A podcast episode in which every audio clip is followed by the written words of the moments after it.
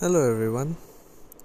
Today we are going to talk about technology and its importance in our life. As we all know, technology is something which is everywhere in today's world. And it is something that has become a basic need.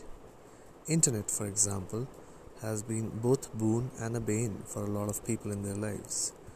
But more recently it's served as a boon because the world is in a difficult place, and yet it is still doing a good job to change with the use of internet. People are still connected. Things are still working out for them thanks to the use of technology. Despite the coronavirus which has affected us, we are all connected and there for each other.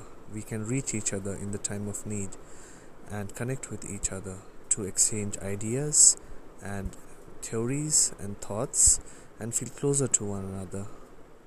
So, therefore, we should all invest some time in our lives to discover about technology, their uses, and how it can make our life better.